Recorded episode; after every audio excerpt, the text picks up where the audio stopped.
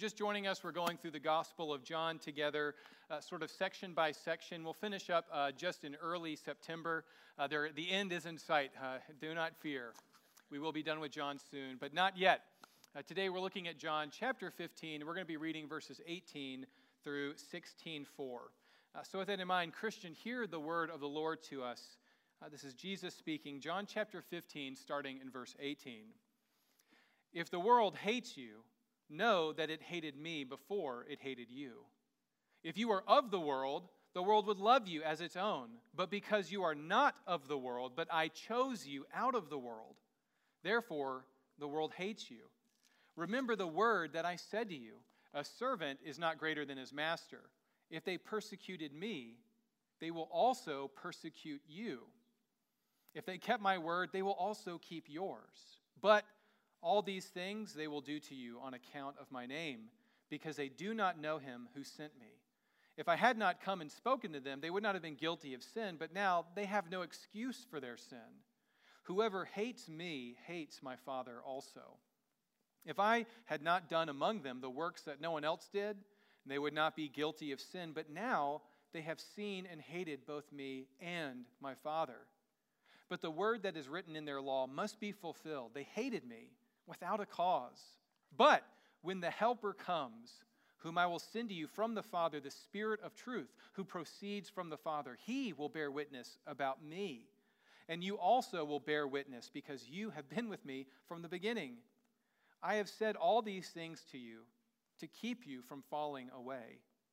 They will indeed put you out of the synagogues. Indeed, the hour is coming when whoever kills you will think he is offering service to God. And they will do these things because they have not known the Father nor me.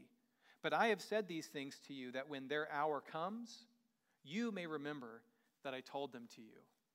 Friends, the grass withers and the flower fades, but the word of our God will endure forever. This is the word of the Lord. Amen. Would you be seated and keep that Bible open as we pray? Holy Spirit, even now, would you be here as we study your word? Uh, Father, would you be glorified in Jesus? Would we keep our eyes on you and your word? Uh, Father, would you give us strength for this hour? In Jesus' name we pray. Amen. Well, as we jump into this uh, sermon about what it means to not be of this world, I have a question for you. Uh, it's really simple, but you may have to think about it a little bit. Um, are you the kind of person that wants the good news first or the bad news first? You know, what kind of person are you? Do you want the good news first, or do you want the bad? You know, when your spouse comes to you, or your friend, or your mom, you know, or your, uh, you know, uh, boss or your coworker, do you want the good news or the bad news? Anyone here want the, the good news first? Well, you're doing it all wrong, okay? So there's only one way of living. I can tell you all about it. You're at a church, welcome. There's only one way of living, and that way is you want the bad news first. Then we can get to the good news, okay? So that's my, my bold suggestion to you this morning, right? We want the bad news first, and then we can focus on all of the good news, right? Uh, so this passage this morning is going to give us, unfortunately, some bad news and then also some good news, right? But what we're going to do this morning is we're going to look at the bad news and get that out of the way, and then we're going to look at the good news, okay? All right, so does anyone want to take a guess at what the bad news is? The bad news, according to this passage, is you and I, if you believe in Jesus Christ, if you've been marked by Him, right, if you are indwelled by His Holy Spirit through faith in Christ alone, right, if you've been baptized in the name of the Father, Son, Holy Spirit, right, if you are a believer in Christ, here's the bad news. You and I, we are not of the world. That's the bad news. All right, anybody want to take a guess as to what the good news is? You and I, if we are marked by Jesus Christ, we have faith in Christ alone, what's the good news? We're not of this world. right? The bad news is you, Christian, are not of the world. And the good news, Christian, is you are not of this world. Right? And really, there's only one way uh, to answer that question. Do you want the good news or the bad news first? And I want to try to convince you that we should focus on the bad news and then run to the good news. So that's my big, bold suggestion. And the news today, that's both good and bad, is that you and I, Christian, we are not of this world. So let's go and try to understand this passage just as well as we can. So if you look down at John chapter 15, Jesus is going to say a bunch of challenging things that sound to us like bad news. Like it's going to say that you and I, Christian, we're going to be hated. And if Jesus is persecuted, then we should anticipate and be ready to be persecuted. But to really understand what's going on in the Bible, uh, you have to look at sort of the verse itself if you want to study the Bible, right? If you're new to the Bible, if you're a Christian, this is how you read the Bible. You go off of the sentence, you know, you try to study the sentence or the words in the sentence. And then to understand that sentence, you've got to expand out to the paragraph or, you know, the chapter. But then the step that you and I also need to understand, and this is why study Bibles and things like the church are helpful and Bible teachers, is not only do we study the passage in its immediate context, we then need to move out and look at the whole section of the book. And then we've got to look at the book itself and what it teaches. Think of it as sort of like concentric circles that sort of work its way out. And the reason I mention that is because for you and I to understand as best as we can what Jesus is saying in these verses, we've got to remember that this is coming from a certain section. Right? We're going to look at individual sentences, but we're going to move out to the section of the Gospel of John. And this is sort of undisputed by most Bible scholars. This isn't sort of my take on it. But you can really look at the Gospel of John, which we've been reading for a long time, and the outline breaks down pretty simply. John 1 through 12 is very simple. That is the story of Jesus' ministry, right? He goes around, he feeds 5,000, he says a lot of the I am statements, he performs a lot of miracles. Really, that's John chapter 1 through 12. It's sort of what you think of when you think of the Gospels. But at John 13, there's a whole different section, and that's John 13 through 17. And that is called the upper room discourse. And discourse just means a discussion, right? And guess where this discussion is happening? Well, if you know the Bible, it's in that upper room where Jesus takes communion for the first time. But what you may not know is that John 13 through 17 is devoted to that entire night. All of those chapters deal just with what Jesus says to his disciples on the night when he's betrayed. And then, of course, John 18 through 21 finishes up with the crucifixion and the resurrection. That's pretty much a basic outline of John. Now, the reason I, I mention that to you is to understand this passage, we've got to see it in the broader discussion of the upper room discourse. So if you go to John 13, where Jesus starts off this discussion, Jesus does something very famous. Uh, anyone know what he does? It includes a towel and some rank smelling feet. Anyone remember what goes on? The upper room discourse begins with Jesus wrapping a towel around his waist and he washes the feet of his disciples. It's an act so humiliating that they would have never done it to each other. They would have never offered to do it to Jesus. And this was actually lowly, even for a servant. Even if you had a personal servant, this would be seen as a demeaning thing to do. And yet Jesus is willing to stoop down and humble himself to demonstrate his love for his disciples. And Jesus says right there in John chapter 13, he says, I have given you an example. Truly, truly, I say to you, a servant is not greater than his master, but I leave you an example. You see, what Jesus is saying is he's saying, I'm your master, and you are really like my servants, right? I mean, that, that is a that is a undersell of the relationship between God in human form and his followers, right? He is the master, but he's so much more. But if Jesus is willing to stoop to wash his disciples' smelly feet, how much more should they love and support one another? How much more should Christians go out of their way to defer to one another, to care for one another in ways that may actually fi- strike you as deeply humiliating and humbling? Jesus says, I leave you an example. And we love that, right?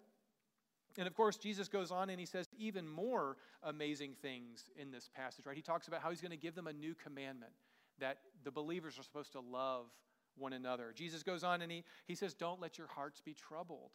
I go to prepare a place in heaven for you. He says, Don't fear, because when I leave, I'm going to send you the very Holy Spirit of God, who's going to dwell with your spirit forever. Your spirit, the Holy Spirit, are united forever. Don't fear. Don't let your hearts be troubled. And then Jesus says beautiful things like last week, how he says he is like this vine. And you and I, believer, we are like branches that get all of the energy and the sap, and we live and bear fruit because Christ dwells within us. Sounds like a lot of good news, right? We like all of that section, and we resonate with that, but then Jesus really changes the tone in verse 18, doesn't he? So, in light of all of this good news, all of these beautiful promises, there is sort of like this undercurrent that also flows through the upper room discourse. I mean, after all, in the upper room discourse, who doesn't hear this upper room discourse? Who leaves? Who's the branch that gets cut off and thrown into the fire? Who's one of those in Christ but who is never really of us? It was Judas. So even though Jesus is saying all of these beautiful things, we have to understand that there's this undercurrent of persecution and suffering, even for Jesus in this story. And so Jesus, out of love, now tells his disciples some very hard news. He gives us sort of the bad news, right? And what is it? In verse 15, 18, Jesus says, If the world hates you, know that it hated me before it ever hated you. If you were of the world, the world would love you as its own. But because you're not of the world, but because I chose you out of the world, therefore the world hates you. Quite the tone change, isn't it? Of course, we have to understand what Jesus is warning them about, right? So I'm going to give you sort of two reasons, uh, two bits of bad news, right? The first one is that the world is going to hate us, Christian. Uh, and I don't mean that because they hate you like your shoe style collection or they, they hate your politics. What I mean by that is we have to embrace and understand as followers of Jesus Christ that no matter how winsome you and I are, no matter how many hours of you know, community service we do, no matter how generous we may be to the poor, there's always going to be something about our testimony for Jesus Christ that the world hates. And the sooner you and I come to grips with that, the better we're going to be able to bear fruit for the kingdom of God. You know, I'm not talking about being a jerk for Jesus. You know, that is not anywhere in the Bible.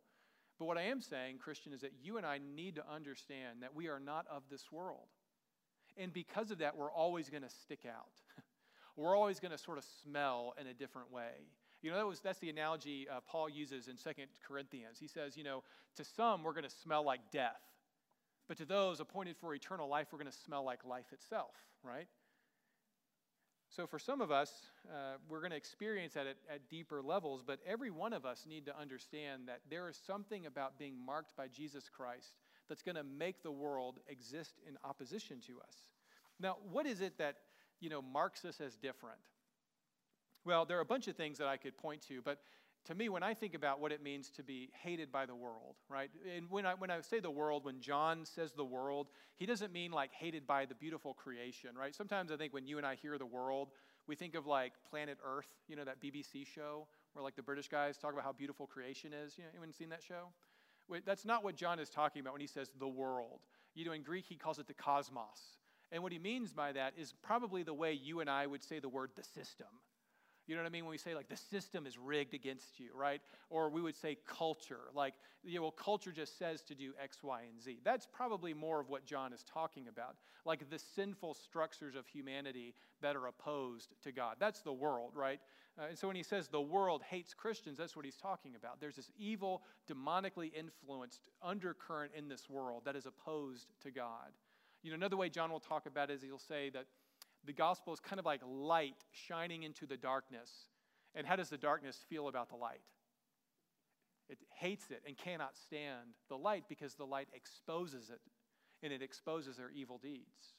Right? So there's something about being Christian, right? Something about testifying and saying we represent Jesus Christ that is going to make the world hate us. So what is it?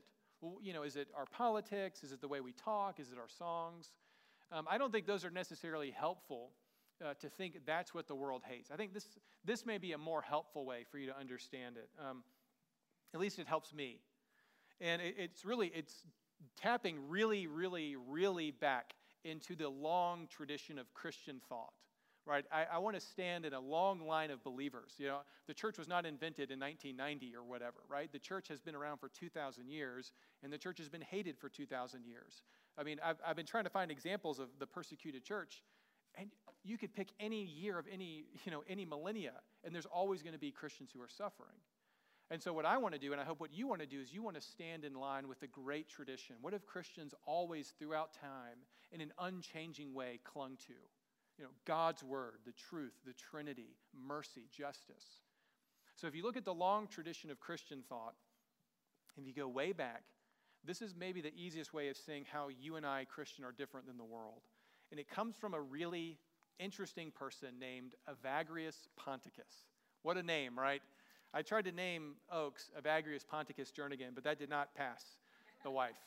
I'm just kidding. I don't hate my son. I love him, right? But I do like Evagrius. And he wrote around the 200s. And Evagrius is famous because he was one of the original desert fathers. He was one of those weird monks who started the monastery movement.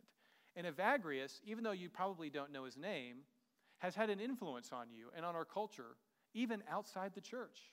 Because Evagrius, in his attempt to help believers put sin to death in their life, came up with a very helpful list of sins that you and I should be challenged to put to death.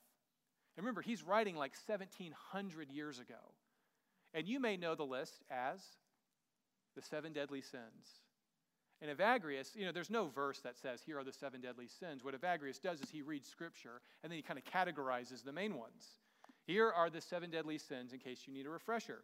And remember, he's writing 1700 years ago. Number one, lust. Do people still struggle with lust today?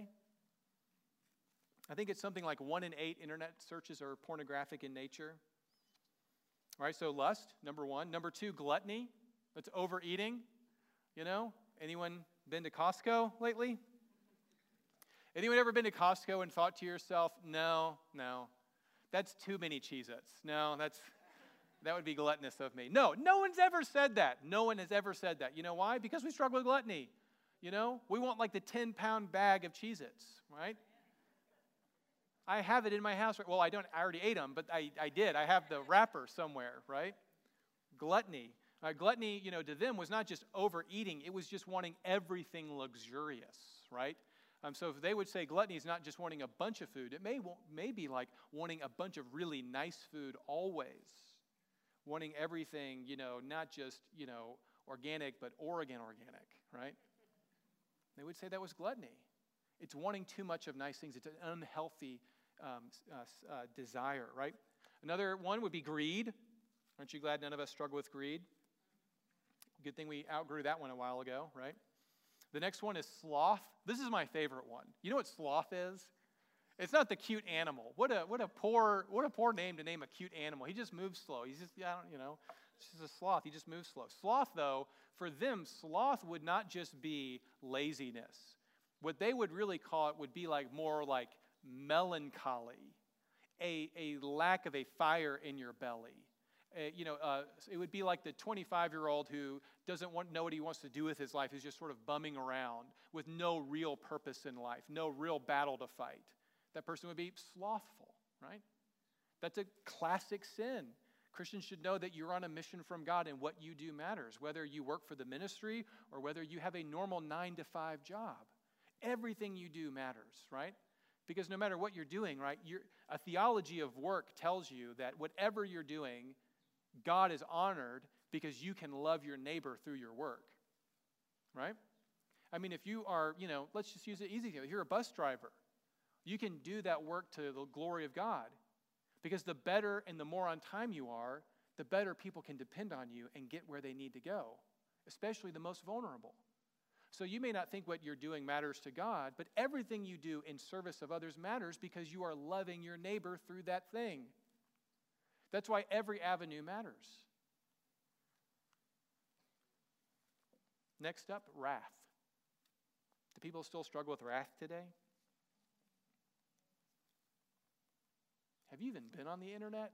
I mean, have you read the comment section on any article ever? You could be like, the sky is blue, and people are like, no, how dare you oppress me? It's whatever color I want to say it is, right? I mean, people are so angry. Envy. What's envy? You know, envy is not just seeing someone else's sock and thinking, well, those are cool socks. Envy is seeing someone's socks and being like, I want those, and I hate you that you have them. Right? That's envy. The evil eye, right, is what they would say in the ancient world, right? hating the person for the good things that God gave them. And then, of course, the final and the ultimate sin is what? What's the biggest sin? Pride, right? All right, so if those are the classic sins of, that, of the Christian tradition, right? Now, that would, so that would be your list of vices. You know, do you know what a vice is? A vice is literally something that binds you, right? That's literally why they call it a vice, because it's got you by the grip, right? Internet pornography's got you, and you can't stop. Your greed has you, and it won't let you go, right? That's why it's called a vice, because you got to get out of it. So, if those are the things that the classic Christian understanding of wrong is, what are the corresponding virtues? How do you combat lust? It's with chastity, self control, right? How do you combat gluttony? Temperance, right? The Christian tradition honors fasting, right? It should be a regular practice. Why? Not because we worship food, but because we want to show that we control our urges. And the more you can control your urges, the better off you're going to be putting sin to death. How do you combat greed? Anybody want to take a guess? How do you, how do you combat greed? If you were really greedy, what should you do? Generosity. Generosity. That's what Evagrius would say. If you're greedy, you need to start giving things away to the point that it hurts. That's when you know you're really giving. Sloth. What do you combat sloth with? Diligence. Talk about an old word, right? Diligence. Wrath is combated by what? If you're really angry, what should you grow into? Anybody want to take a guess? Patience. Patience. Someone just got elbowed. Husbands, I apologize. That was not my intent. Envy, envy. If you resent the good things that God has given other people, how, do you, how are you and I supposed to combat envy? Oh, this is so beautiful. Gratitude. Gratitude. Uh, Evagrius will say if you struggle with envy, you should give gifts to that person in gratitude of what God has already given them. Give them even more. And how do you com- combat pride? Humility, right? Humi- the humility of Christ, right? Don't make much of yourself. I mean, what in this world are you not told to be proud of? I mean, like, you're told to be proud of your toenails. You know what I mean? It's like, take everything you have about you, should be, you should be proud of. You know? Well, the Christian tradition says, no, what? Don't make much of me, make much of Christ, right? The way up is actually the way down, right? Uh, Christian, when you and I are at our best, you know what we're really doing? We're really mirrors that just point people to look to the Lord. I mean, that's you at your best, right? Is just sort of like deflecting the attention onto Christ. I mean, the best thing any pastor has ever said was really just Christ speaking through that person, right? And if you worship the pastor or the speaker, you're missing the whole point. You're missing the voice of God, right? I mean, Christian, when you and I are at our best, we're humble, we're not proud. So the reason I'm going on, why is he going on about this? Well, the reason I mention all this, friend, is because if you're a Christian, part of understanding why the world does not love us, but that it hates us, is because the classic understanding of what the, the moral life is, the virtuous life, whatever you want to call it, the Christ like life, that list of the seven things we should be developing and the seven things that we should be putting to death. Right now, in the culture, in the world that you and I live in, those lists are reversed. Think about it this way uh, Ferdinand Mount is a Catholic who wrote a great book called Full Circle. And uh, he wrote this about how the classic virtues are now seen as bad things, and the classic bad things are now all heralded as wonderful. He says, coveting is now rebranded as retail therapy. Sloth is just you time. Lust is exploring your sexuality. Anger is just opening up about your real feelings. Vanity is looking good because you're worth it. Gluttony is the religion of foodies. I mean, go down that list, and which one of those aren't celebrated? I think part of the reason why we are uh, hated by the world is because we value all of these really odd things that the world does not value. We value sexual chastity. We value temperance in the face of indulgence. We value generosity, not the accumulation of wealth. We value diligence, you know, that Protestant work ethic, buddy, you better lean into that. We value patience, not anger. We value gratitude and humility. I mean, these are all things that the world finds abhorrent. You know, but that's not really the reason in this passage why Jesus says you and I are going to be hated. You know what Jesus says? I think that is part of it, right? But what Jesus says in verse 19 is the world is going to hate us right there. Verse 19 the world would love you as its own if you were, but because you are not of the world, but because I chose you out of the world, therefore the world hates you. I mean, what the Bible teaches without blinking is that you, Christian, are chosen by God. You are chosen. I mean, Paul in Ephesians 1 says, Before the foundations of the world, you were predestined for adoption as sons. You, Christian, are going to inherit everything. This world and its values, they're all fading away. They're all going away. But what's going to endure is the kingdom of God. And you, Christian, were chosen to receive the blessing. You are chosen to be beloved. You are a marked person. I mean, that's what baptism does, right? It marks you as beloved by God. Jesus chose you, of all people, to be the recipient of his grace. So we have an intimacy and a relationship with God that is not a source of pride, it's not a source of looking down on others. We have a relationship with the Lord. Yeah, you better wake up, right? We have a relationship with the Lord based on his election of us that deeply humbles us, but also assures us for all of eternity that he will never cast us aside. We'll never, ever have to worry. For all of eternity, we're chosen. You are marked. He'll never cast you aside. So the world hates our relationship with the Lord, it finds it abhorrent. And we don't despise the world. In fact, what we do is we plead with the world, the people of the world, to do what? To repent and become part of the family of God. This opportunity is for everyone who calls upon the name of the Lord can be saved. It's what the apostles preached. Uh, so, um, all that to say, when it comes to persecution, Christian, um, is this something that's just for, you know, the apostles? Are they the ones who are going to be persecuted? You know, I mean, all these apostles, all these guys in the room, they're all going to be martyred, right? Uh, only John ends up not being physically martyred, he just ends up being exiled. Are we to expect being persecuted today? Well, Paul tells Timothy in chapter 2, he says, Indeed, all who desire to live a godly life will be persecuted. But evil men and impostors will, be, uh, will go from bad to worse, deceiving and being deceived.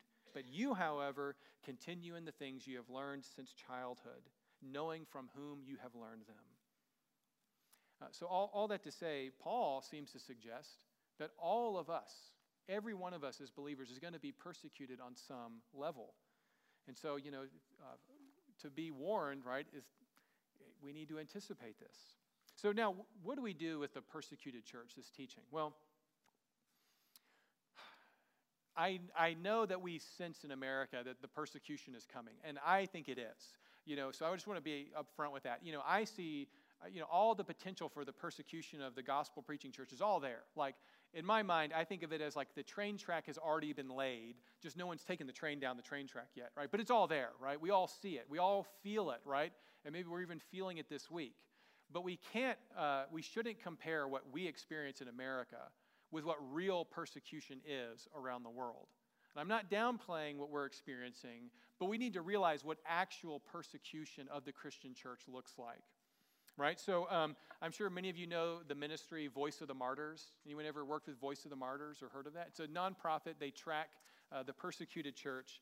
And what you may not know is tomorrow is their annual day of the Christian martyr. Every year they do a, a whole day. Uh, they have all this stuff on YouTube you can watch tomorrow that's going to come out live in honor of Christians who are persecuted around the world. And I know this may sound like in a different world, but this is going on today. And the day that tomorrow, they're going to do it in honor of a pastor named Jean Paul Sankagui. And Jean Paul Sankagui planted a church in a Muslim neighborhood in the country of Central African Republic. Did any, I just wanted to, did anyone know that was a country? I've never heard of Central African Republic. I had to Google it to make sure that that was actually a country. I didn't know that was a country until this week. Uh, Pastor Jean, in the country of Central African Republic, planted a church in 1993. Uh, in 2017, just a few years ago, three years ago, uh, radical Islamists shot him to death outside of his church and then proceeded to burn his house in the church down. Five other pastors were also murdered a few weeks later, and Pastor Jean Paul is survived by his wife, Mary, the pastor's wife, Mary. He had 11 children, and he is survived by 17 grandkids. That was just three years ago. Uh, that may seem really far away, but um, this is not hyper, uh, hyperbole when I say this, but the Christians are the most persecuted people group in the world. And I'm not saying that as a pastor, I'm saying that as an actual statistic. No people group is more persecuted than Christians are. Now, you and I, we're not persecuted like that in America, but we have to understand that we are one body in Christ. Another ministry called Open Doors Ministry, they also track the persecuted church. Open Doors, just in their 2020 uh, summary of the persecuted church, cite that there are 260 million Christians living in countries of high levels of persecution. High levels of persecution go on for 260 million Christians. Uh, in 2019, 2,983 Christians were killed specifically for their faith. I mean, none of us would have known Pastor Jean Paul's name unless, you know, Voice of the Martyrs had let us know that was his name. But I mean, do you think you could memorize all 2,983 of those Christians' names? I mean, just put that into perspective. 3,000 of our brothers and sisters were put to death for Christ. 9,488 churches were attacked, and then 3,711 believers were detained without trial and imprisoned. And that was all just last year. It's all just in 2019. And if that doesn't feel close enough, remember that um, one of our own, you know, you know, our denomination's like, you know, a particle of a nose hair of the body of Christ. Our tiny little speck, our denomination had one of our own pastors get imprisoned for over two years in Turkey. Why? Because his church of 30 people dared to preach the gospel. And he was only miraculously released because of a miracle in the working of God through our government. Anybody remember Andrew Brunson? You can read his story even now. All that to say, um, I mentioned the persecuted church really, I guess, for this reason. One, because I want you to know about it. Um, I'm not downplaying the coming persecution if it does. What I am saying is we need to put our suffering into perspective. The second reason I mention it is because we need to learn from the persecuted church. And what we most need to learn from them is if you talk to Christians in areas where they are persecuted, um, when you ask them, How can we help you? or How can we pray for you? Do you know what they ask for? Overwhelmingly, Christians in persecuted countries, they ask you to pray for one thing strength and endurance. You know what they don't ask for? Avoidance. They don't really say, well, please make it stop. What they say is, may I be faithful to the end. Give me endurance until the end. I mean, think about it this way. I mean, um, that is so radically different than how we think about persecution, isn't it? I mean, when you and I think about the coming persecution, what do we pray for? Oh, God, please don't let it come. But the persecuted church doesn't pray like that. What do they pray for? God, give me the strength to endure. May I be an overcomer. May I be faithful to the end. I mean, that is such a radical shift in thinking that we have got to learn that from the persecuted church. I mean, think about it this way. If you were a soccer coach, okay, I never played soccer, so I don't really understand soccer. I've never played soccer, I was never on a soccer team, but in watching the World Cup every now and then, I know that there's such a thing as a penalty kick, right? And a penalty kick happens after the game is over if it's tied, right? And you get sort of five kicks. It's very stressful. Anyone here ever had to kick a penalty kick? Anyone? No one? No one plays? Oh, I'm so thankful I'm not alone in not understanding soccer. Well, in soccer, after the game is over, if it's tied, you know, the team has to do penalty kicks, which is one person has to kick it into the goal, and they go back and forth until someone gets the best out of five, right? It's very stressful. Now, if you were a coach, right, and you have your team sitting on the bench, and you've got this like five star recruit that is like specifically designed by God with a left foot that is designed by God to kick penalty kicks, and you're like, hey, hey, buddy, we're, the game is almost over. It's tied. I have this feeling that you should be ready to have to kick your penalty kicks. But here's the good news you are made to do this. Now, imagine you go to that person and they're all, you know, they're sweating, they're all nervous, and they're like, oh, please, Lord, may, it, may we just win the game. I don't want to have to go out there and kick penalty kicks. Is that the guy you would want to send out into the game? What would you say? What would any self respecting coach say? But you got to change your whole, you, you should want to get out there. You are designed by God. You were called for such a time as this. Get out there and own that penalty kick. You were called for this time. Get ready. Don't ask the Lord to avoid it, ask for the ability to step up to the challenge. That's what a coach would want out of any player, right? Christian, should it be any different for us? I mean, I see so many Christians, we walk around like we're defeated, like Jesus hasn't already won the victory. That Christ hasn't already defeated the rulers and the principalities, that Satan, his head hasn't already been crushed. I mean, Jesus is going to win. He already has. And he has told us what? We should anticipate persecution. And you, Christian, have been called to this life and this community for such a time as this. You are designed by God. His Holy Spirit dwells within you. You can face this. We can do this together. The bad news is we're going to be persecuted and hated. But the good news is we're not of this world, which means that you and I are called by God to face whatever is coming our way. And as much as that's scary, I want to just finish with just a couple of points of good news. Uh, friends, the good news is that we're not of this world. We don't belong to it. We don't share its values. What they call sin, we, we call righteousness. What they call righteousness, we call sin, right? We're not of this world. We don't share its fate or its values. But the beautiful thing is that there is the church. I mean, Jesus holds out hope. He says in verse 20 that there will be some who keep his word.